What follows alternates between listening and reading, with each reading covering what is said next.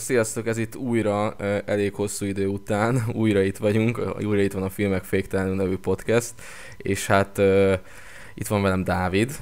Sziasztok. És jó magam ugye Rodi, sziasztok. És hát nagyon hosszú kiadás után most visszatérünk, és hát hoztunk nektek pár filmet, eléggé most föltolódtak a nagy filmes megjelenések miatt a sok jó film, ezért volt miből válogatnunk de inkább az ilyen nagyobb, nagyobb címek közül csemegésztünk, amik nagyon bejöttek nekünk. Szóval beszélni fogunk itt a Sikoly 6-ról, beszélni fogunk az új D&D moziról, a Dungeons Dragons betyárbecsületről magyar címén, meg fogunk beszélni még, ha jól tudom, a Renfieldről, meg fú, még miről is beszélünk, de hogy segítsél meg. John Wickről. John Wick 4-ről, igen, a John Wick 4-ről. Ja, meg az új Galaxis őrzői 3-at is érinteni fogjuk a beszélgetésünk során.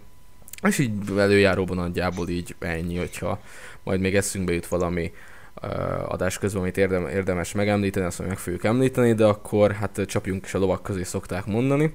És szerintem kezdjük uh, a Sikoly hattal, mert azt uh, közösen láttuk ugye moziba, Szegeden. Így van. Hát és ugye eljött egy újabb év, és egy újabb sikoly.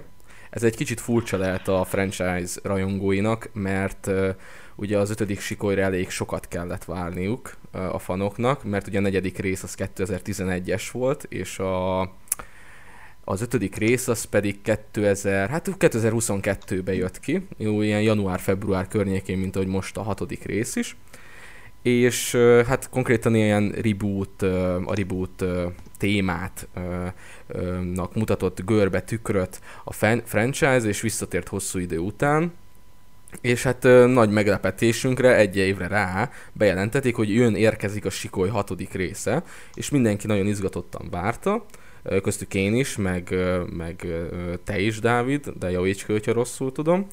Jó, tudod. Igen, igen, és hát alig vártuk, hogy egy moziba láthassuk az új sikolyt, mint hogy az ötödik részt is, ugye premier napon láttam azt én a mozikba, és hát meglepődtünk konkrétan, hogy, hogy hát basszus. Tíz után lehet csak megnézni ezt a csodálatos filmet. Mi a fene? Mi történik itt Magyarországon? És hát igen, a Korhatár Besorolás Bizottság azt mondta, hogy ez egy X-es film, azaz azt kell az X-es korhatár besorolásra tudni itthon, hogy csak felnőtteknek ajánlott, és csak felnőttek nézhetik, így olyan időpontba vetíthet, és így tíz után vetíthetik hajnali ötig a mozik. Csak hát, na, ki a fene van fönt hajnali ötkor, meg konkrétan hétköznap tíz után, vagy kimegy moziba. Ezért eléggé félve, de megoldottuk, nagy nehezen, hogy meg tudjuk nézni ezt a Sikoly hatodik részét, és szerintem rá is térhetünk a filmre, meg a cselekményre. Hát szerintem minőségben ugyanott folytatják a készítők, ahol az előző résznél abba hagytuk. Öm, ugye most már ö, Samantha és ö, fú, hirtelen akartam mondani a kis Joyce nevét, aki a Jenna, Jenna játsza. Uh, nem tudom, hogy neked eszedbe Tara, van. azt hiszem? Tara, igen, köszönöm szépen. Ugye a uh, Samantha meg ugye Tara, testvérek, azok most a barátai, baráti közösségükkel New Yorkba költöznek. Ez hasonló, mint ahogy az eredeti trilógiába, ugye a Sikoly első rész és az original, az ugye Woodsboro-ba játszódott, egy kis kertvárosi um, amerikai városba, és ugye utána pedig a második része pedig a Sydneyék is ilyen uh, egyetemi városba, városkába tették át a székhelyüket, és itt is ugye uh, egyetemre mennek New Yorkba, ugye a szám, uh, Szem és a Tara, és hát uh, a gyilkos újra feltűnik, a maszkos gyilkos, ugye, a sikoly állarcos gyilkos, és uh, hát mostantól a szabályok még jobban megváltoztak, mert hát konkrétan ezt a hatodik részt úgy kell elképzelni, vagyis én fanként úgy mondanám el így a átlag nézőknek, hogy ö, úgy rúgja fel a szabályokat, hogy tényleg ez idézőjelben a legvéresebb sikolyfilm, de nem megalapozott ugye az X-es korhatár be, besorolása, abszolút nem.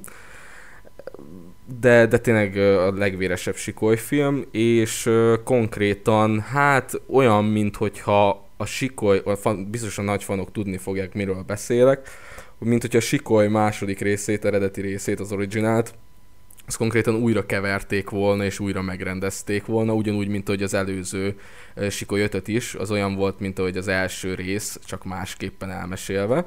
és ez is hasonló szisztematikára épül fel, és itt, itt, itt, itt tényleg itt megváltoztak a szabályok, és teljesen más, hogy viselkedik a sikoly, sikoly állarcos csávóka is, meg eleven nagyon jó a sorozatnak, vagyis a filmnek a, hirtelen akartam mondani, a Cold open az mondjuk, az mondjuk nagyon jó, jó lett, a Samara weaving az, a, az az intro, az hasonlította az első résznek az introjára is. Szóval, ja, szerintem egy nagyon jó filmet kaptunk, de megkérdezem azért Dávidot, hogy ne csak én beszéljek a filmről, meg a cselekményről, hogy, hogy neked hogy tetszett így összességében, meg hogy te, te még mivel egészítenéd ki, amit így már így, így el, el, előjáróba elmondtam a történetről, meg a filmről. Nagyon jó film volt alapvetően. Nem mondanám azt feltétlenül, hogy az év egyik legjobbja, mert azért azért nagy versengés lesz idén, meg hát már van is de ettől független tök jól megcsinálták. Nyilván abba a problémába ütköztek bele, amit nem lehet kikerülni, hogy ugye egy év telt el a két rész között, az ötös meg a négyes között meg 11, azt hiszem. Há, igen, 11 igen, év igen, alatt 11 év alatt földgyülemlik a horror zsánerbe csomó klisé, meg sablon, meg olyan ö, dolog, amit ki lehet forgatni, vagy olyan trendek, amiket ki lehet figurázni, meg ki lehet forgatni, ehhez képest egy év alatt igazából saját magát tudta, azért volt meta, mert saját magát tudta kiforgatni. Meg tudom érteni, hogyha valakinek ez önismétlő, meg valakinek ez már ez már nem úgy forogja ki magát, hogy, hogy, tehát, hogy valaki úgy érzi, hogy elfáradt. Persze, benne van, mert igazából ebben a részben a saját szabályait próbálja meg megcsavarni, meg kiforgatni, és nyilván ezt már annyiszor láttuk ebbe a franchise-ba, hogy egy idő után persze repetitív lehet, de ettől függetlenül szerintem a, a mészárlás, meg, a, meg az, hogy mennyire véres az egész, és az, hogy szerintem nem feltétlen kiszámítható, az azt jelenti, hogy egy teljesen szórakoztató azért félelmetes horrort kapunk, vagy slashert kapunk, Lehetett volna ezt jobban csinálni, talán, de szerintem így sem így sem szenvedtünk hiányt Persze, amúgy, mert én megértem azokat is, akik azt mondják rá, hogy mondjuk sokan azt, vagy sok, sok véleményt én is olvastam, hogy azt mondják, hogy hát mint a tűpárnák lennének a karakterek, hogy minden szúrás túlélnek, hogy ez, ez, ez hogy tud úgy menni utána, az hogy éli túl, meg stb. stb. Persze, megértem ezt, de már ne haragudjon meg, aki így gondolkozik, akkor ő vagy egy kicsit túl kritikus egy, egy parodisztikus horror franchise slasherrel kapcsolatba, vagy pedig már, már, vagy pedig már nem érti, vagy nem élvezi ezt az egészet, amire kitalálták ezt a franchise-t, mert konkrétan ez a franchise mindig erről szólt, valamilyen szinten. Persze, lehet, hogy most egy kicsit túlzásba vitték ezt, no offense, ezt így nem mondom, hogy nem, mert tényleg voltak olyan jelenetek, amire egy azt lehetett mondani, hogy ja, igen, ez ma azért kicsit sántít, meg stb. stb. De voltak benne olyan feszült jelenetek, mint a létrás jelenet, amikor a Sikoly állarcos ugye megtámadja őket az apartmanban, meg a metrós jelenet is, a subway is zseniálisan megoldották a feszültségkeltést ott is. Szóval tényleg a, a rendező páros, akik ugye csináltak az Akibújtot, meg ugye a, az előző Sikolyt is, ők valahogy értik, hogy mitől működik, meg hogy miért szeretik a fanok ezt a franchise-t, és hogyha valaki szereti a Sikoly filmeket, az elsőtől a legújabbig, vagy az ötödik részig, akkor többé-kevésbé, az nem fog csalódni igazából, mert azt kapja, azt, azt kapjuk a filmtől, amit egy Sikoly filmtől elvárunk. Uh, és, nem mondanám azt, hogy feltétlen probléma ez, hogy uh, ugye ennyire over the top az egész, mint amilyen hat szó megszúrnak, azt még rohansz. Ja, persze, persze. Nem, nem. Ez, ez vele jár, meg most figyelj, 2023-at írunk, a, főleg a horror zsánerbe, de amúgy rengeteg uh, filmes uh, zsánerbe megvan ez, hogy most nézd meg a John Wick-et, ahol nem tudom én, persze, kapsz tiz, igen, 15 golyót, igen, aztán még, még, még átmész három emberen, tehát szerintem ez vele jár, hogy a mai világban azért eh, ahhoz, hogy előre rendítsék a cselekményt, a, a, hogy mondjam, a szereplőknek egy kicsit golyóállóbbak ke, ke, kell lenni, mint régen, és ez, ezzel szerintem nincs semmi baj, inkább amit olvastam, és amivel részben egyetértek, az az, hogy azt hiszem Kristóf írta a, a filmtekercsis kritikájába, hogy igazából a saját szabályait kell már kiforgassa, és kevés időt hagytak a két rész között, azért egy év az, az nagyon kevés idő, és kifullad, hogyha ha ennyire sokáig fogják pörgetni, meg ennyire gyakran csinálják a filmeket, akkor egy idő után kifullad, mert a, a sikolynak abban van az ereje, hogy meta, ami attól tud működni, hogy mit tudom én, nagyobb időtől el fel. Mondjuk 11 évet fölöle, 11 vagy 10 évet. 10 év alatt rengeteg minden történik a magában a filmes szakmába is, meg a, a, filmek is rengeteget változnak, meg a filmkészítés is rengeteget változik, a horror műfajáról nem is beszélve, és akkor azokat lehet kifigurázni, lehet kiforgatni, és az tök jól működik, de például, hogyha egy év alatt akarunk valami újat csinálni, akkor már nem tudunk arra reflektálni, mert egy év alatt nem történik annyi minden, és így inkább a, a franchise saját magát fogta meg, és saját magát kezdte el kiforgatni, ami tök jól működik, meg még mindig meta, csak biztos, hogy van, akinek ez már fárasztó egy idő után, és ezt is meg tudom érteni, ettől függetlenül szerintem marha jó a film, meg még mindig meta, és Én ettől nagyon. is ettől is nagyon jó, meg, meg ez, ez, ami adja az egésznek a lényegét, Persze. de lehet, hogy, hogy most kéne egy kis szünetet tartani. Ja, amúgy, de mondjuk ebbe így nem tudom, hogy persze, oké, én értem a Kristófnak a, a megfogalmazását, hogy lehet, hogy több időt kellett volna hagyni a két rész között, hogy elteljen uh, annyi idő, hogy fel, fölhalmozódjon megint annyi popkulturális gag, meg, meg tényleg slasherbe is, uh, meg horrorfilmes szinten is annyi klisé, meg parodisztikus dolog, amit ki lehet, parodiz, ki lehet parodizálni, és görbetükröt lehet neki mutatni, de most, ha visszanézünk, akkor igazából az első film sikere után is rá egy évvel jött a második rész, csak akkor még ugye volt mit kiparodizálni. Ugye első részben alapjáraton az egész slasher kliséket, második részben pedig a szikveleknek a kliséit, harmadik részben meg a, a, a harmad, a, na, a trilógia záró részeknek a kliséit, és utána telt el ugye egy hosszadalmas idő, mert ugye kritikailag bukott a harmadik rész valamilyen szinten, de pénzügyileg még mindig hatalmas siker volt az egész franchise, aztán jött a 11-es rész, ami bebukott egy picit, de szerintem az egy kurva jó film, az is a negyedik rész. És aztán utána megint eltelt sok idő, mert hát ott tényleg megrekedt a franchise pénzügyek, meg hát sajnos elvesztettük Wes craven is, aki ugye rendezte mind a négy részt, de tényleg a srácok nagyon jól megoldották a rendezőpáros ezt a filmet is, és hogy kijöttünk a moziból, akkor is beszéltem neked róla, mint én, én nagyon nagy fanja ennek a slasher franchise-nek, hogy valaki tényleg azt írta, hogy most visszavettek a metából. De true fan, és most nem akarom magamat így piedesztára emelni, de tényleg olyan kis utalások vannak benne a második részre, meg előző részekre, hogy az valami hihetetlen. Szóval ebbe is megvan a meta, csak úgy visszaszorították, hogy a, hogy a nagyon nagy fanok értsék, és a, hogy mondjam, a casual nézőközönségnek ne legyen az arcába tolva nagyon a metaság, hogy így igen, ez most, ez most, ez érted? Ez most nagyon ilyen horror meta, meg minden, de amúgy tényleg nagyon jól megoldották az egész filmet, és uh, ahogy mondtad is, hogy uh, nem baj, hogy tűpárnák a karakterek, és valamilyen szinten én is igazat adok neked, mert ez is a horror, meg a slasher zsánerhez tartozik. Hát a Halloween filmben is hányszor föl kell Michael Myers, meg, meg, meg, meg mennyi minden túlélnek ott is, ugye a Final girl meg stb. stb. Szóval ez így teljesen nagyon jó film lett olyan szempontból, hogy ezeket a stílusjegyeit megtartotta, a, konkrétan fölcsavarták 200-asra a fordulatszámot, és, és tényleg majd szabadjára engedték a képzeletüket, és hát még annyit tennék hozzá, hogy, ja igen, hogy ugye a gyilkos most kivételesen az egyik gyilkost eltaláltam, de ez nem a film hibája, mert én az előző részekben egyáltalán találtam el a gyilkosokat idő előtt, de, de ja, szóval én várom a következő részt, az, hogy az milyen lesz, szerintem hasonlóan jó lesz, és az eredeti harmadik részt fogja majd pengeire állítani, de majd kiderül. Szóval én is nagyon élveztem ezt a részt, és tényleg a slasher zsánerbe idén az egyik legjobb darab lesz. Akárki bármit meg akárki bármi állít, de tényleg Jó, mondjuk ez... nem is lesz olyan sok Hát igen, amúgy igen, az pont az a baj, pont az a baj, hogy ez a szubzsánere a horrornak konkrétan már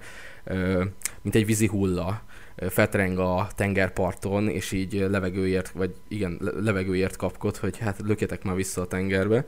De még jön egy, egy-kétszer ilyen, hogy ilyen régebbi franchise-ok újra föltámadnak, mint Evil Dead, meg, meg, meg Sikoly, meg Halloween, mondjuk az nem sikerült olyan jól az ENC, de erről beszéltünk is talán valamikor. Szóval igen, nincs nagy kihívója, de hát hozza azt, amit hozni kell, és azt, azt full hozza. Szóval nem, nem, nem éltük meg csalódásként, szóval tetszett mindkettőnknek.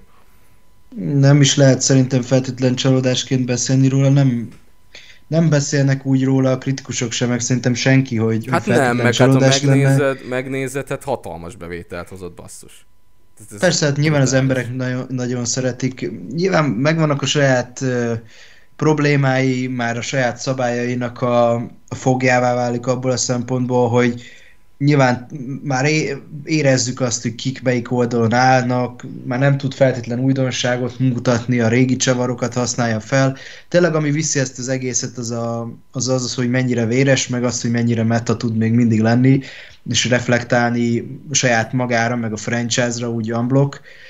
Ettől jó, persze. Én azt mondanám, hogy aki szereti a, a slashert, meg szereti a horrort, és, és egy jó kikapcsolódást keres, vagy szereti magát a franchise-t, annak muszáj látnia.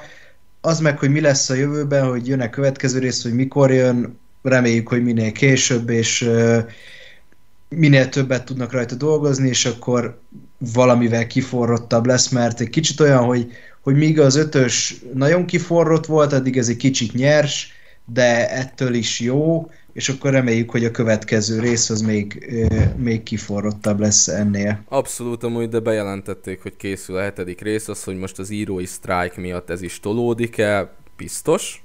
Szóval lehet, hogy itt tényleg valószínűleg tolódni fog. Meg hogy mikor tudnak forgatni, ez majd kiderül, de ja, várjuk, aztán reméljük, hogy ugyanilyen jó lesz, vagy még jobb lesz, vagy hasonló lesz, mint az ötödik rész, mert igen, ne, nekem is az ötödik rész ugye mindenkinek az frissebb volt, frissebb élmény volt, ez már csak ilyen újra melegített. Filmként is jobb volt igazából. Igen, igen igazából az, az jobb, jobban is működött ott a dolgok valamilyen szinten. Nyilván ez durvább volt olyan értelemben, de, de igen, az ötödik rész az szerintem az, az, az egy polccal magasabbra raknám nálam, de ja, összességében kurva jó film lett, szóval örültem. De nincs ezzel semmi baj feltétlen, hogy, hogy az ötös jobb, mert nem, hát ez is jó, csak uh, én egy kicsit több időt hagynék a következő rész között, meg e között, és akkor kicsit jobban át lehet gondolni, más dolgokat lehet megfogni, kifigurázni, uh, szóval nem, nem kell feltétlen, hogy ez ilyen ellaposodó franchise legyen, csak okosan kell csinálni. Persze, meg hát basszus, szerintem mindegyik horror franchise összetenni a két kezét, hogy hatodik része, hatodik része, része is a franchise-nak ilyen konzisztens és minőségi legyen, meg hogy tartsa a szintet konkrétan hat részen keresztül, és ne legyen egy rossz film se a franchise-ba, szóval, ja. Nyilván, ez alap. Szóval Tehát e- ebből a szempontból alapvető, hogy a, a Sikoly franchise az ilyen slasher, meg horror franchise-okból az egyik legkonzisztensebb, meg az egyik legjobb. Ezt most is tudja hozni, szóval ha már csak ezt várjuk, akkor már érdemes elé leülni. Ja, szerintem jó van, szerintem mehetünk is a következő, vagy nem tudom, hogy még akarsz. Mehetünk, jó, nekem akkor, nincs jó. más gondolatom. Nekem sincsen. Jó, hát akkor szerintem, öm, hát ha már így fölhoztad a John Wick-et, akkor térjünk rá a John Wick 4-re, amit mind a ketten oda meg vissza imádtunk. Hát basszus. Hát lezárták a John Wicknek a sztoriát, mondhatjuk így, egy zárójelbe téve. Igen, sosem lehet tudni, hogy a befo- hát, befolyó pénznek hát lesz igen, igen, amúgy pontosan, igen, én is ezt akartam mondani, hogy, hogy ez, ezért mondom, hogy tegyük zárójelbe, vagy lezárult idézőjelbe, vagy zárójelbe, lezárult a John Wicknek a története, de ne szaladjunk ennyire előre. hát én nem tudom, amióta meg, megismerkedtem az egész John Wick szériával, és igazá, igazából na, na, mindegyik film nagyon bejött, kivéve nekem a harmadik volt az ilyen töréspont, ami így oké, okay, én még élveztem, élveztem, de már ott éreztem, hogy hát valahol már egy kicsit fárad a formula, vagy nem tudom, nem olyan éles, mint az előző két rész. De igen, a John Wick az valahogy így visszahozta Hollywoodba azt a, ö, ö, hogy is mondják azt a szakszó, az a gun, fú, gun, gun Gunf, Gunfu, igen, igen, bocs, igen, köszi szépen, hogy megerősítettél, szóval visszahozta ezt a Gunfu féle ö, keleti akciófilm, keveredik a nyugati ö, filmkészítéssel, és, és ezt így na- nagyon jól ötvözte a John Wicknek a rendezője. Ugye az elsőt a David Light rendezte, meg a Chad ö, nem tudom milyen Chad, minden nem akarok itt izé belekavarodni a nevekbe. Igen, köszönöm. Szóval igen, ők ugye kaszkadőrök is, vagy volt kaszkadőrökből lett rendezők, és ők nagyon értették, hogy mi fánterem az akciófilm készítés, és ez meg is látszik mind a négy John Wick filmen. De hát az új. Hát az valami, az, az tényleg a széria csúcsa, meg, a, meg, meg, meg az előző három részben látott dolgoknak a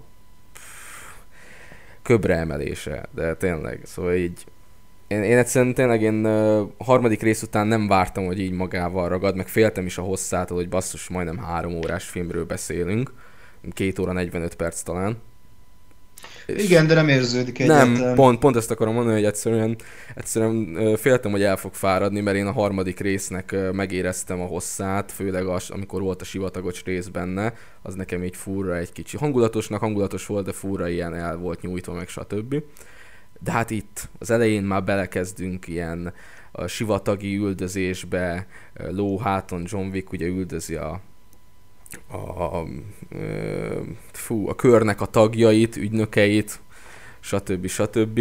És hát most behoznak egy új ellenfelet, minő meglepő Viknek, akit úgy hívnak, hogy hú, Márki, igen, majdnem elfelejtettem, de eszembe jutott Márkinak, akit ugye a kör, ö, hát hogy mondják ezt, ilyen végtelen hatalmat ad, vagy kibővíti a jogkörét Márkinak, hogy vadássza le a vikket véglegesen, és elkezdődik a hajsza, és ez a hajsza konkrétan 2 óra 45 percig nincs rajta fék, és, és nem áll meg. Jó, néha van egy-két ilyen hát ilyen durogtatnak a szereplőink ilyen menő egysorosokat, de konkrétan ennyi a forgatókönyv. A forgatókönyv az, az, az nem forgatókönyv miatt nézzük a John Wick filmeket, ezt azért illik leszögezni, de egy konstans, ö, ö, egyszerű történet azért van köré írva, ez az, ez az egész John Wick univerzum köré, szóval ilyen szempontból nem lehet azt mondani, hogy hát igen, faszák az akciók, meg minden, de amúgy full hülyeség a sztori, mert amúgy nem, korrektül meg van írva, de nem ezen van a hangsúly, hanem ugye a látványon, meg a, meg a kaszkadőri mutatványokon, meg ugye a fájtokon. De, de tényleg egyszerűen három részre lehet talán be, felosztani a filmet, mert az első rész ugye mondom a sivatagban van, a másik ugye az Japánba, mert ugye azt kell tudni, hogy ez a Konstantin hotelek, amit ugye az első részben megismertünk New Yorkban, nem csak ott van, hanem a világ minden egyes pontján vannak ugye ilyen bérgyilkosoknak fenntartott hotelek, ugye megszállhatnak a körnek a tagjai. És ugye van ez egy ilyen keleti rész is, meg ugye a végén pedig van a párizsos rész, ami szerintem az egyik legjobbja a filmnek. Szóval így, ja. Igen, van, van párizsos rész, van berlines. Ja, igen, berlines Igazából is tényleg. Én, én úgy osztanám el, hogy a sivatagos rész az kifejezetten rövid, az csak az elején egy ilyen bevezetés, egy ilyen intro, aztán jön a jön Tokió, aztán jön Berlin, és végül Párizs, Mind a három egy ilyen hatalmas akciószekvencia, és közte van a fennmaradó tér sztorival kitöltve, meg ott mozgatják a, a fő karaktereket, igazából a Márkit, Vicket, meg a, a Donien által játszott Kane-t, azt hiszem, igen, aki, igen, aki, vak. aki egy vak, vak karakter. Nagyon jól van megcsinálva ez a film, tehát hogy egy igazi eposz, egy ilyen Michelangelo méretű festmény csak filmben, ö, olyan, mint hogyha, olyan, mint a, az utolsó vacsora ö, festmény, csak filmben, hogy fogta, ö, fogták a rendezők, és mindent, amiről az akció műfaj szól, amiről valaha szólt, amiért imádjuk, ami meghatározta, azt, meg, azt megfogták, belesűrítették ebbe a filmbe, és összegyúrták, és hát nyilvánvalóan annyira zseniális szakemberek, hogy úgy tudták összegyűrni, hogy egy, egy külön identitású dolog szülessen belőle, de mégis mindent észreveszel benne, ami, amit egy akciófilm szerető ember észrevehet. Szóval ez egy ilyen olyan nagy összegzés kvázi az akciózsánernek, és ennél jobbat sose lehet majd csinálni szerintem, tehát ez ilyen, ilyen a teteje a dolognak. Hát, konkrétan a, a, a haragútja óta nem láttunk ilyen jó akciófilmet, ha lehet ezt mondani.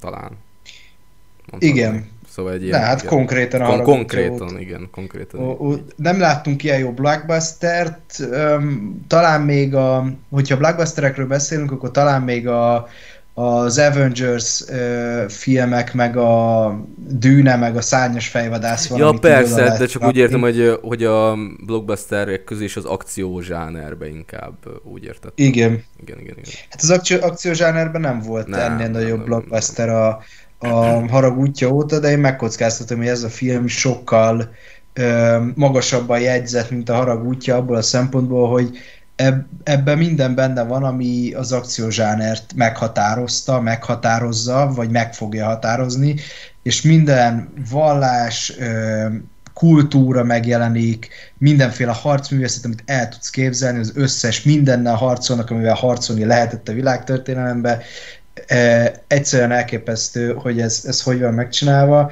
A fényképezés az, az Oscar díjat érdemelne, meg az operatőri munka is. Olyan képek vannak, hogy kitennéd a, a falra, tehát minden, minden ötödik uh, sátot azt így kitenném a falra bekereteztetve.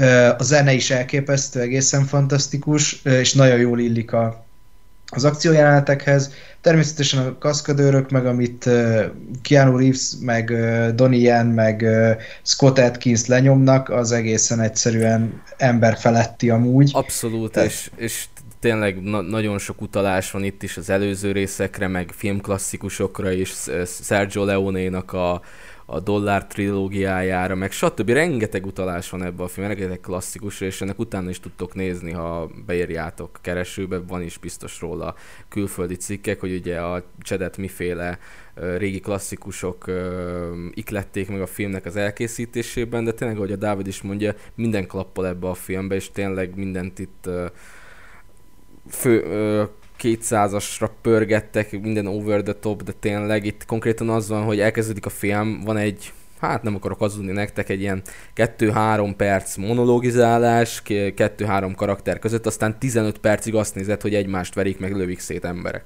És élvezed, meg geció meg van csinálva.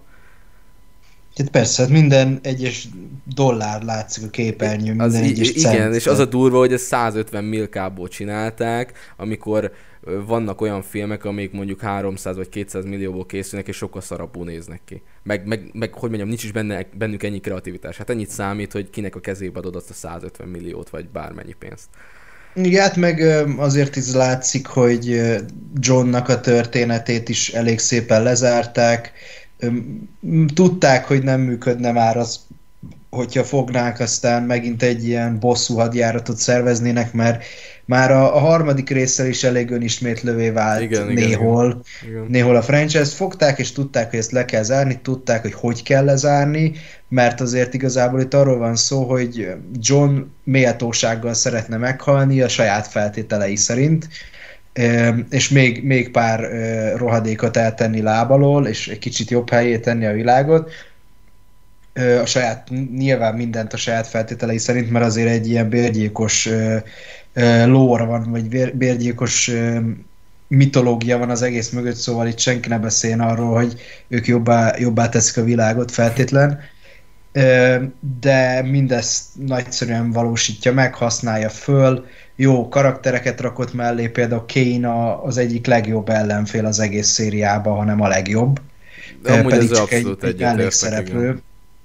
De ott van a John David Washington által játszott szintén ilyen, ilyen névtelen karakter, azt hiszem az a neve, hogy senki, ez is például egy utalás lehet, nem vagyok benne így biztos, csak én arra asszociálok, hogy például volt a Nevem Senki című western film Terence Hill-el, ahol szintén egy ilyen magányos cowboyt alakított a már említett színész, és erre például, ezzel például össze lehetne kötni ennek a karakternek az elnevezését, de az is egy nagyszerűen megvalósított karakter volt.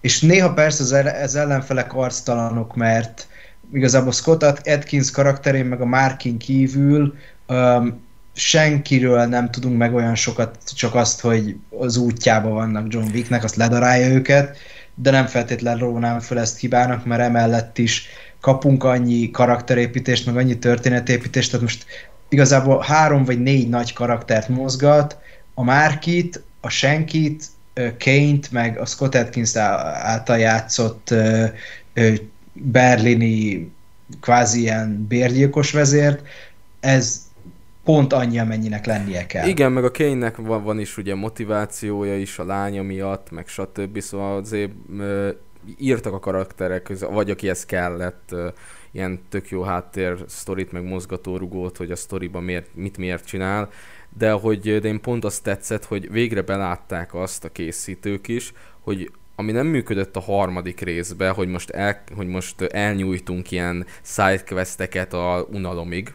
például sivatagos rész, vagy, vagy a könyvtáras rész, meg amikor meg kellett szerezni a Viknek valamit. Itt pedig fúra tudták, hogy mennyi időt kell szánni arra, hogy, e, hogy a Vik megoldjon egy sidequestet, amivel ugye előrébb mozdítja a történetet. Ugye ez volt ez az a kaszinós jelent, amiben a, a Scott karaktere játszott, ugye az a nagy duci csávó, az mondjuk zseniális pókeres jelenet volt, meg, meg ott azok az beszólások egymásnak. Szóval ezek így direkt nem nyújtották túl őket, hanem tudták, hogy hogyan osszák be a, ebbe a hatalmas játékidőbe, ebbe a két óra 45 percbe, hogy ez hogy fog működni. Szóval teljesen jól ö, meg tudták vágni a filmet. Ilyen szempontból. Igen, meg igazából ez a, ez a film ma, ma, vagy manapság azt jelenti a, a kaszkadőr szakmának, mint amit annó a ö, Mad Max, az első Mad Max Mel Gibsonnal, ö, pontosan azt jelenti, és pontosan ö, egy olyan standardet fektetett le, hogy tényleg mostantól erről fog szólni ez a szakma, meg remélhetőleg lesz egy olyan hatása, hogy a, mostantól kezdve a kaszkadőröket jobban megbecsülik, meg jobban meg fogják fizetni, mert azért igazából itt is leginkább Keanu Reeves támogatta őket, megbecsülte meg őket, mert nagyon jól tudja, hogy nélkülük ez sehogy se jöhetett volna létre. Hát igazából, és, ja, boly, most fejez csak benne arra, hogy... És az akció, akció műfajnak nem is tudom, hogy mit jelent. Tehát, hogy az akció műfajnak ez akkora mérföldkő, egy akkora egy ilyen standard lesz, vagy egy, egy ilyen szint, ahonnan el kell indulni, amilyet év, évtizedek óta nem láttunk.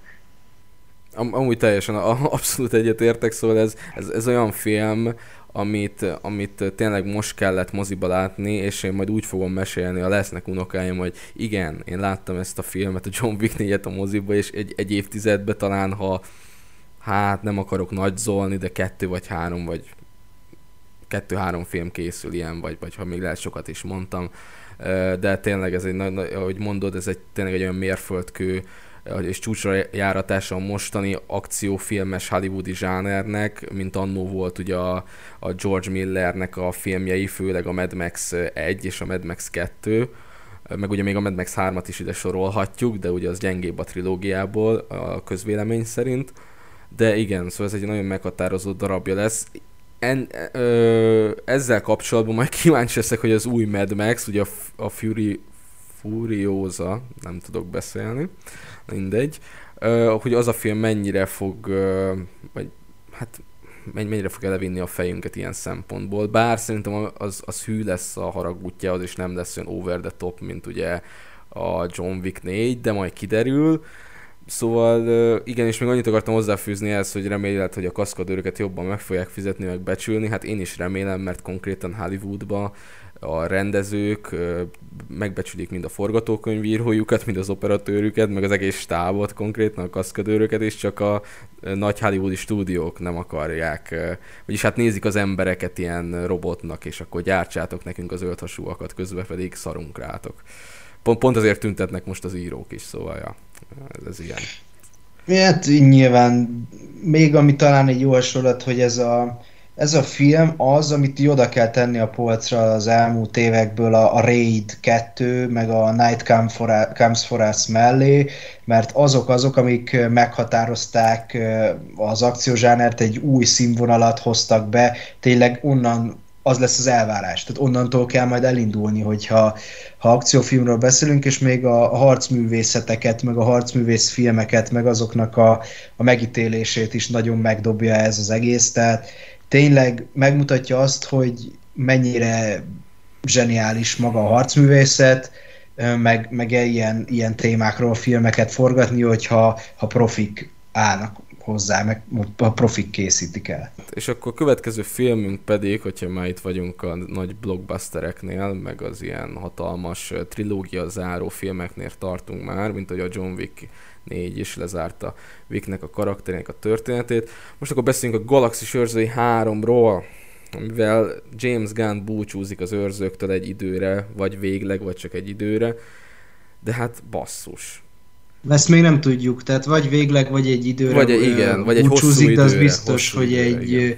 egy hosszú időre búcsúzik a Marvel-től, mert ő a DC élén fog tevékenykedni, meg a DC-nek fog például okáért Superman filmet is rendezni, szóval ő kicsit vált, de hát ezt nagyon méltóság teljesen tette meg. Amúgy ő, ő meg is mutatta ebbe a filmbe, hogy mi az, egyrészt mi az, amiért vált, mi az, amivel a töketele van a Marvel szempontjából, meg szerintem milyen rossz irányokba ment el ez, a, ez az univerzum, és miért akkora bukás az Endgame utáni fázis, amekkora, mert az egy óriási zakó, azt ki kell mondani.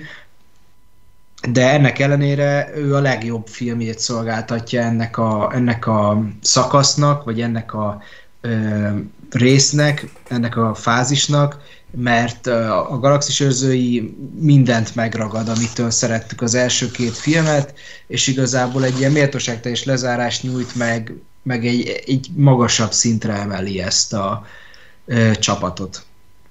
Amúgy teljesen egyetértek, mert uh, ugye uh, én nem rég, vagyis idén pótoltam be az első két galaxis őrzőt, és tényleg azonnal megszerettem ezt a szeretvedett uh, kis különböző karakterekből összeverbuválódott csapatot.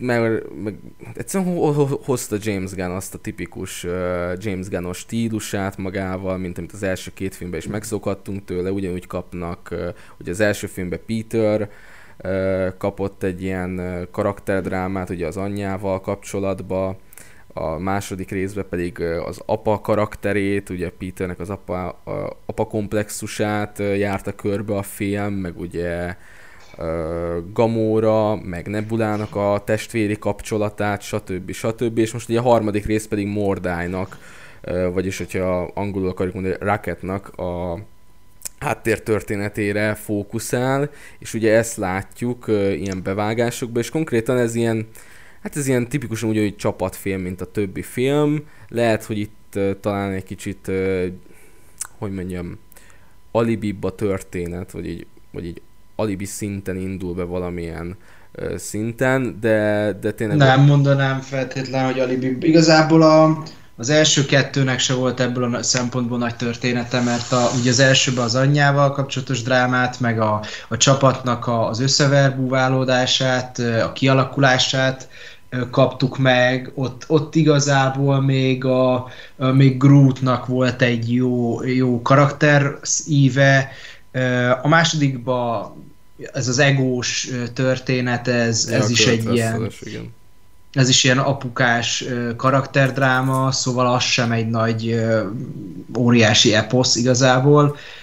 Míg az, ebbe a filmbe igazából nyilván az, az, az lehetne benne alibi, hogy ugye arra épül az egész cselekmény, hogy, hogy Mordájt egy kicsit kiveszik a képből, mert uh, halálos sebet kap és haldokolni, vagy nagyon súlyos sebet kap és haldokolni kezd, uh, és ugye arra van kihegyezve az egész film, hogy, hogy megmentsék. Persze, persze, igen, igen. Csak ezt ugye rengeteg kalandon keresztül uh, tudják csak végvinni, de ettől jó ez a film, meg alapvetően a Galaxis őrzői csapat ettől működik, hogy különböző kalandokon esnek át, ezek a kalandok nagyon, általában nagyon jó humorral vannak megcsinálva, kellően viccesek, kellően abszurdak, és, és tényleg mindent, amit a, a képzelet megalkot, azt bele, belepasszírozzák, de ezt akár képregénybe, akár, akár filmbe így van és ettől attól jó maga ez a csapat, hogy a karakterek közötti kapcsolatokat, meg a karakterek közötti dinamikákat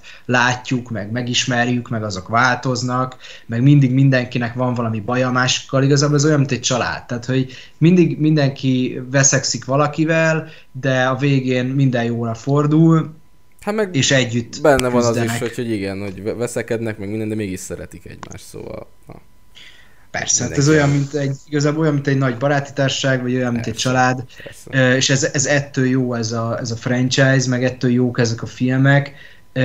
Igazából meg, meg legfőképpen attól, ahogy James Gunn hozzányúl ehhez az egészhez. Igen, benne van most, a humora, de... benne van a stílusa, mert most, hogy mondtad is, hogy, hogy egyiknek se volt ilyen nagy megfejtés a története, és ez abszolút így van igazából, mert nekem ezek a filmek, nyilván benne voltak ezek a karakterdrámák, Peter, Gamora, Nebula, Mordály, meg stb. és a Drax, Metisnek, meg stb. A, az egész csapatnak a, volt egy bizonyos uh, lelki baja, meg, meg drámái, meg stb. De mégis nem a történet, központi történet miatt, miatt marad meg bennünk ezek a sztorik, hanem igazából pont a csapat miatt. És, ez, és ez, ez a lényeg ezeknek a filmeknek, hogy, hogy tényleg ez a filmek nem a egóról szól, nem a fene tudja már, hogy izé hívják az első résznek a gonoszát, ma olyan basic volt, Conan talán, vagy nem Conan, fene tudja. Én már nem Nagyon basic rá. volt ez a csávó. Mindegy, az, az, az, igazából az ilyen, pont ilyen bevezetés is volt a Thanoshoz, de ja, igen. Mm, izé az Igo is csak azért maradt meg, meg Kurt Russell, fucking Igen. Kurt Russell játszotta, szóval zseniális volt nyilván. Meg azért azért valamivel jobban föl volt építve, igen, központi igen, szereplő igen, volt. Tehát míg az első részben igen. inkább azt kapjuk meg, hogy a csapat összeáll, és az egész arról szól, hogy összeálljon a csapat, és ez a Ronan végül is. Ronan, na, Conan, Ronan. Ez, ez a Ron, Ronan, ez, ez egy ilyen mellékszereplő az egészben. Tehát ő a nagy, nagy félelmetes gonosz, aki el fogja pusztítani a világot, 600 féle ilyen porhüvely karaktert láttunk már, főleg a gonoszok terén, de nem róla szól ez az egész, hanem arról, hogy ez a csapat összeáll, és nyilván attól jó ez a, ez a franchise, hogy látjuk a karakterdrámákat, de ezek a karakterdrámák se olyanok feltétlen, hogy három filmen keresztül egy embert dolgoznak csak ki, vagy olyan mély egy mint Mantisnek olyan mély a karakterdrámája, hogy ott bőgve fordulunk le a moziszékből, mert ezeket például képregény sorozatokon keresztül sokkal jobban ki lehet bontani. Egy 20 részes képregény sorozaton keresztül, mondjuk Mantisnek a saját drámáját sokkal jobban ki lehet bontani, mint három filmen keresztül, de Gunn van annyira jó szakember, hogy úgy csinálja ezt meg, hogy pont annyit kapunk belőle, amennyi kell, meg amennyi kell ahhoz, hogy megértsük a karaktert, és miután megértettük a karaktert, megértjük a csapatban való helyét, a viszonyulását a többiekhez, és hogyha mindenkinek megvan egy háttere, amit azt így föl is épített a harmadik részre gyönyörűen Gun, akkor már értjük a, a kapcsolódásokat, értjük a vitákat, értjük a problémákat, a veszekedéseket, meg igazából azt is, hogy milyen dinamikák mentén működnek együtt egymással, meg hogy kinek milyen kapcsolata van a másikkal, és hogy például egy duó miért jó, vagy egy trió miért jó, és igazából attól talán az egyik legjobb része a franchise-nak a, a, ez a harmadik rész,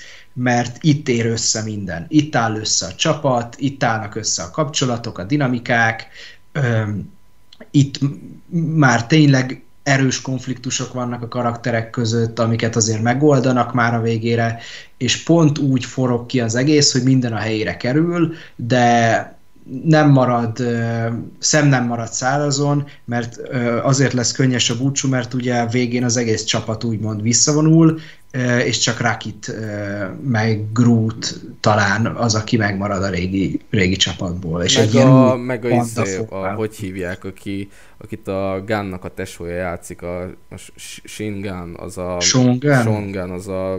Aki, tudom, ja, me, igen, megkapja tudom. a, a Yondunak aki a megkapna a Yondunak a, a fegyverét. Ja, ja, ja, igen, igen, igen, igen. De amúgy igen, te, most az a baj, hogy most hova elemezzük ezt a filmet, mert nem nagyon lehet elemezni igazából olyan szempontból, hogy ez egy kurva nagy feeling film, de ahogy így mondja is a filmnek a szlogánja, hogy once more the feeling, vagy once more with the feeling, igen. Szóval így tényleg ez ilyen érzésfilm, az összes egy ilyen érzésfilm, és hogyha rá tudsz hangolódni az egész teamre, meg az összes karakterre, meg a poénokra, amivel tovább visznek egy adott karakternek a drámáját, vagy, vagy a cselekményt is, akkor tényleg nem fogsz benne csalódni, meg a bírod Gánnak a stílusát, amit már bírtál az öngyilkos osztagba is, bírtál az előző őrzők filmbe is, stb., akkor ezt is nagyon imádni fogod. Meg itt is benne van az, hogy tényleg a, itt is Gán kihangsúlyozza, hogy a család az nem vérkötelékeken alapul, meg, meg, a, meg a barátainkért tűzbe tesszük a kezünket is, stb.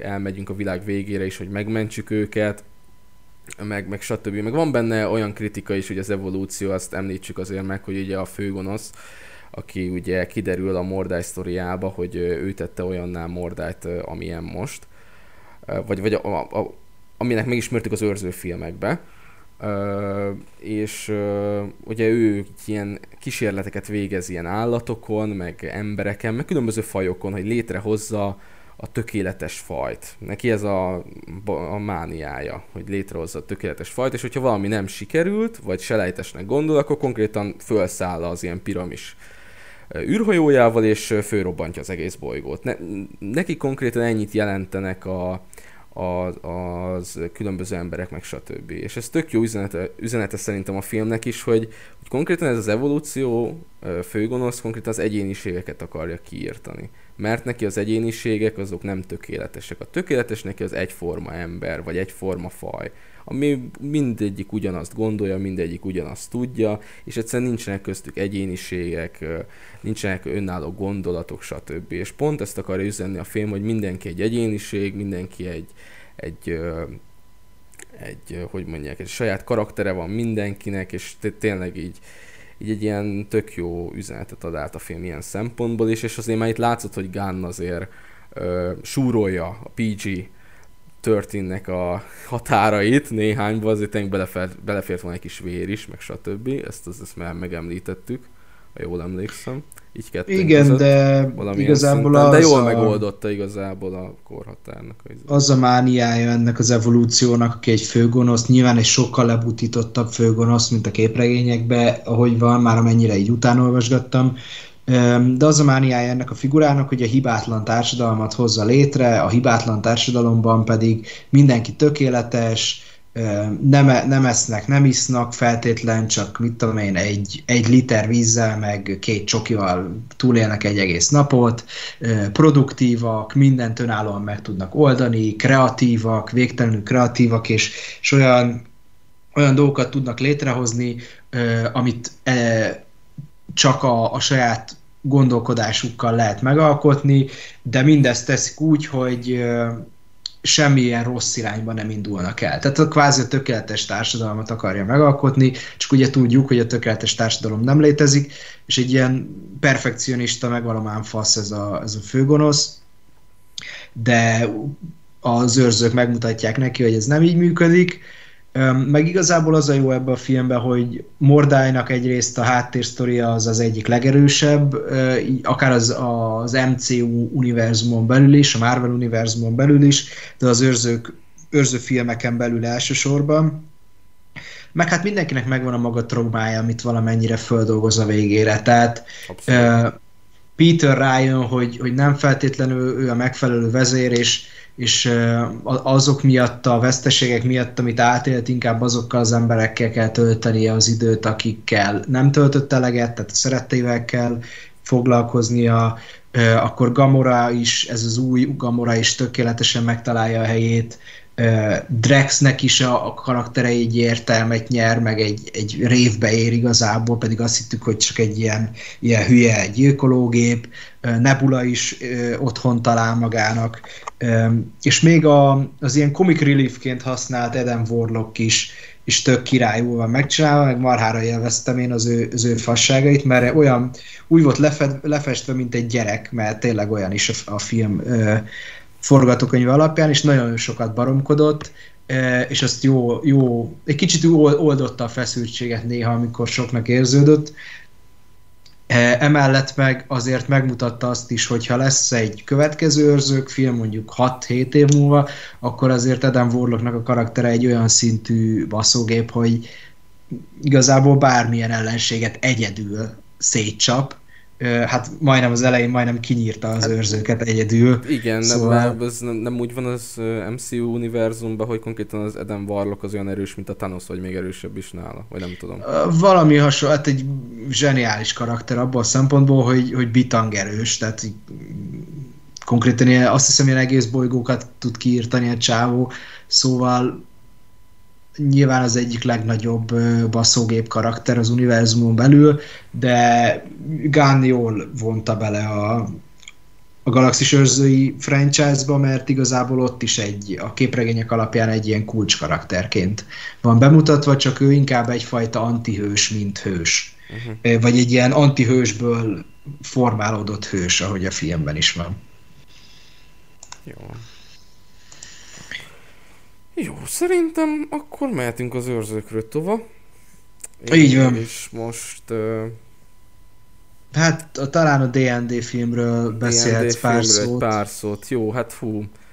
Hát nem tudom, régebbi adásokban beszéltünk arról, hogy mennyire halott a kalandfilmes műfaj egyszerűen Hollywoodban. Igen, Valamennyire... hát meg a, az elmúlt évben nem is ráerősítettek arra, hogy halott abból a szempontból, hogy olyan kalandfilmeket adtak ki, amivel fel akarták támasztani a zsáner, de akkorákat zakóztak, hogy nekem volt kínos.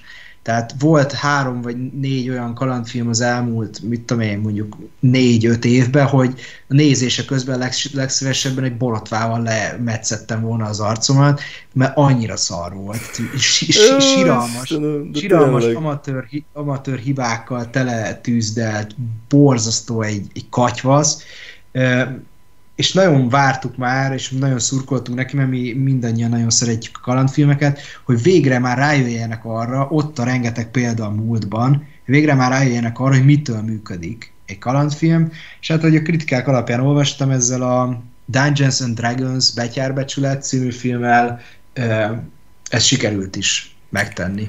Abszolút sikerült, mert ahogy mondtuk is, hogy nagyon előtte nem voltak olyan jó, meg olyan meghatározó, meg jó kalandfilmek, amit így elvártunk volna a műfaj szerelmeseiként, mert hát amilyen korrektebb volt az a két Jumanji, de hát jöttek ilyen dzsungeltúra, amit lekapartam az arcomat, meg... meg... De a Jumanji-t sem feltétlen nevezném Persze. klasszikus kalandfilmeknek, klasszikus. Meg, meg kalandfilmnek. Persze kalandfilm a maga módján, de az így ilyen, tehát Dwayne The Rock Johnson rárakta a kezét, és minden ö, offenzív ö, felhang nélkül mondom ezt a dolgot, ő egy, a maga módján egy korrekt színész, meg egy, meg egy korrekt alkotó, de teljesen átformálta az, a, az az ő stílusa, ami megjelenik a Jumanji filmekben, teljesen átformálta azokat a filmeket, és ezáltal nem kalandfilmként Igen, meg hát rá. próbáltak a stúdiók ilyen hibrid kalandfilmeket is elénk rakni. A Red Notice is ilyen kémes kalandfilm volt, amit ugye Gal Igen, de, de, de Jungle Túra például klasszikus kalandfilm az, akart lenni, de, volt, igen, de, de hamarabb az... húzom le magam a wc mint hogy ezt még egyszer megnézzem. Hát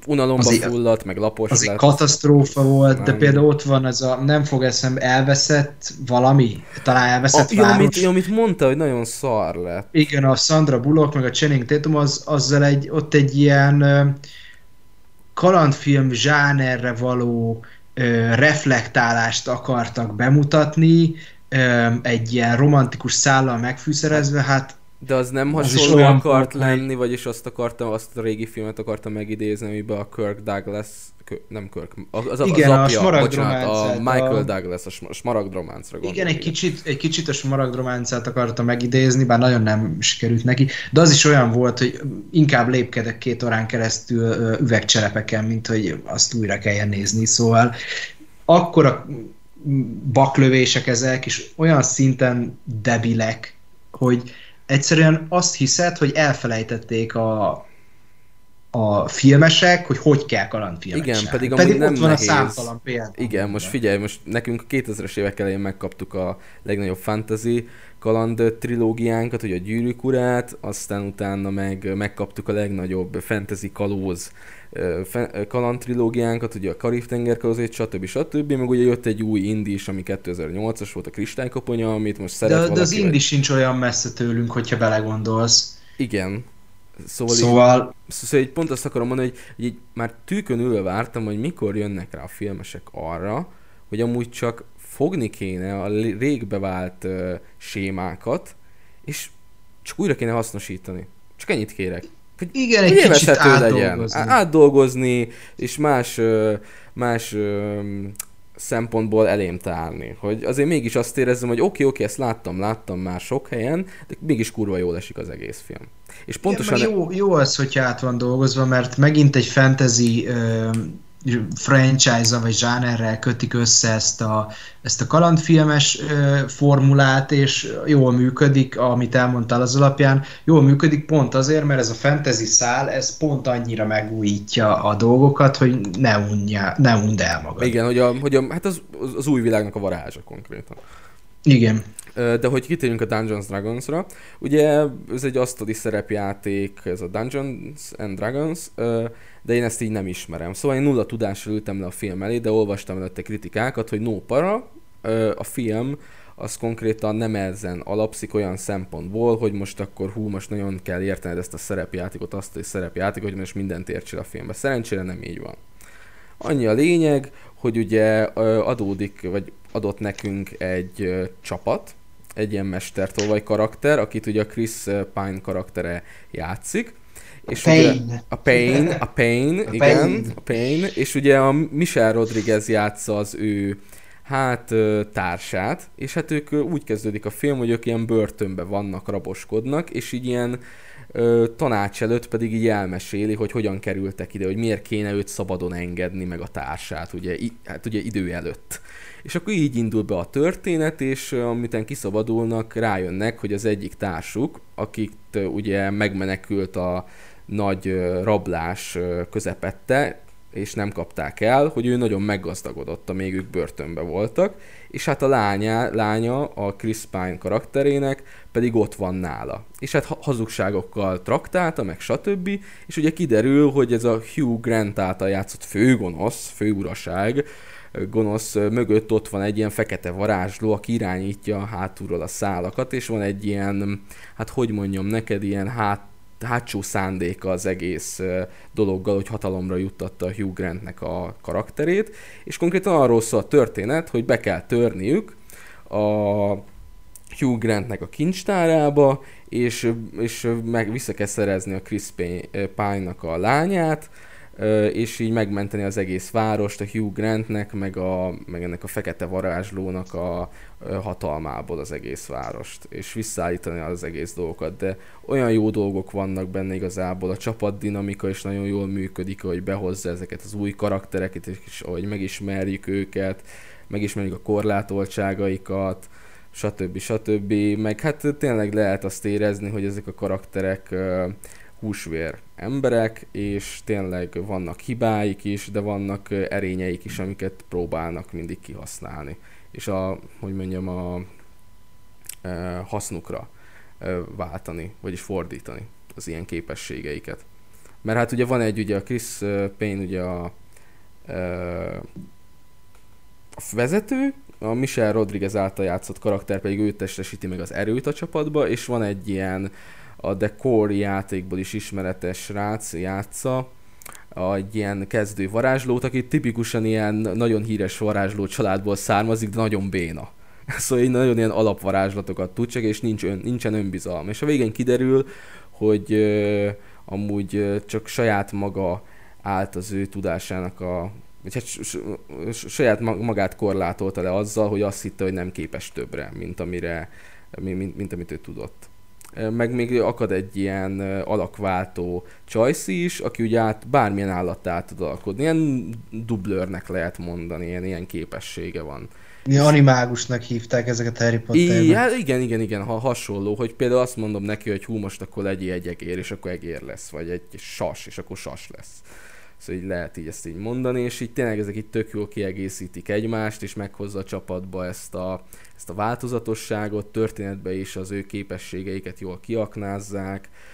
Tényleg a, a zene is nagyon jó, lett a soundtrackje, tök dallamos, meg ilyen megjegyezhető dallamai vannak, a, tényleg a spe- speciális effektek, meg CGI is nagyon jól néz ki szerintem. Szóval tényleg látszik, hogy ebbe a filmbe tényleg fektettek energiát, időt, és a humorok is nagyon jól ülnek szerintem. Van egy olyan, van egy olyan amikor ezért meg kell kérdezniük, hogy hol van az egy ilyen sisak, amivel be tudnak jutni a, vagy át tudnak jutni egy ilyen varázskapun mert ugye csak azzal a sisak, mert az a sisak megszünteti annak a varázskapunak a mágiáját, és így be tudnak jutni a páncélterembe, a kincses kamrába.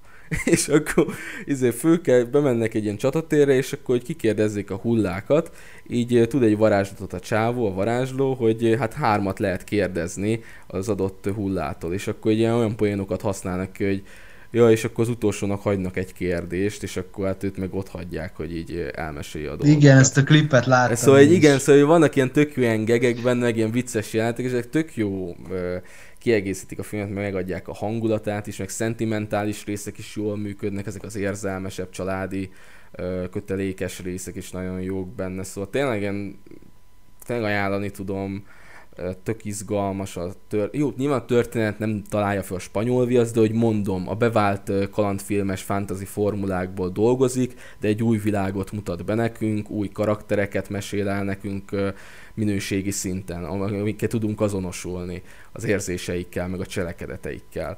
Szóval így, tényleg egy élvezhető és nagyon fán kaland film lett ebből a filmből, aminek remélem lesz folytatása, állítólag nem lett nem hozott annyi sok pénzt, de hát ez a stúdió sara is valamilyen szinten, bedobni a Super Mario ö, mögé azért nem volt annyira bölcs döntés, de tényleg amúgy nagyon ajánlom neked is, Dávid, de tudom, hogy te meg akarod majd nézni, meg így a hallgatóknak is, hogy tényleg most végre készült egy olyan kalandfilm évek óta, amit már konkrétan a Karib-tenger kalózai óta vártam, vagy hát nem tudom, ilyen tényleg ilyen évek nem volt ilyen jó kalandfilm szerintem. Szóval tényleg nézzétek meg, mert megéri. Hát a Karib-tenger kalózai óta igazából nem volt igazán nagyon jó kalandfilm, Igen, pont szóval... ezt mondom, hogy a Karib-tenger kalózai, meg az utolsó indie film, ami nekem nem akkora a szívem csücske, de még, de még az ilyen vérszegényes felhozatalból is visszasírom az olyan időket, ahol egy Indi 4 volt a korrektebb, rosszabb kalandfilm, vagy ilyen, hogy mondjam.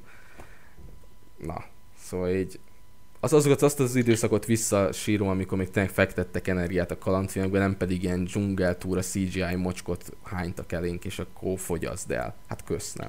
Szóval De figyelj, ha igazából D&D filmben raktak elég energiát, hogy elég Persze. izgalmas tudott lenni, meg elég jó sztorit. Meg a lort is elmagyarázzák valamilyen szinten. Jó, nem annyira belemenősen, de ö, hallottam, aki nagy D&D fan, hogy tényleg benne vannak olyan easter egg a D&D fanoknak, amiket ők érteni fognak, mi nem értünk, de igazából ez nem veszel semmit a, a casualebb nézőknek a storyból, hogy most mi azt nem értjük azokat az easter egg amit vannak. A meg az élvezeti értékéből nem, nem sem veszel, igazán. Persze nem veszel, nem, nem. Ja, meg van benne egy cameo, amin majd kíváncsi leszek, hogy mennyire fogsz nevetni, de ezt nem lövöm le senkinek, de kurvára megmosolyogtató cameo van benne amúgy. Hát meg ezt most kell, tehát most kell ezt megalkotni, egy ilyen lore csinálni neki, egy, egy korrekt történetet összehozni, és akkor majd, hogyha az embereknek tetszik, meg ha látják, hogy van fanbase, akkor ezt egy következő filmben egy magasabb szintre tudják emelni, hogyha magasabb szintre tudják emelni, akkor ez még csak jobb lesz.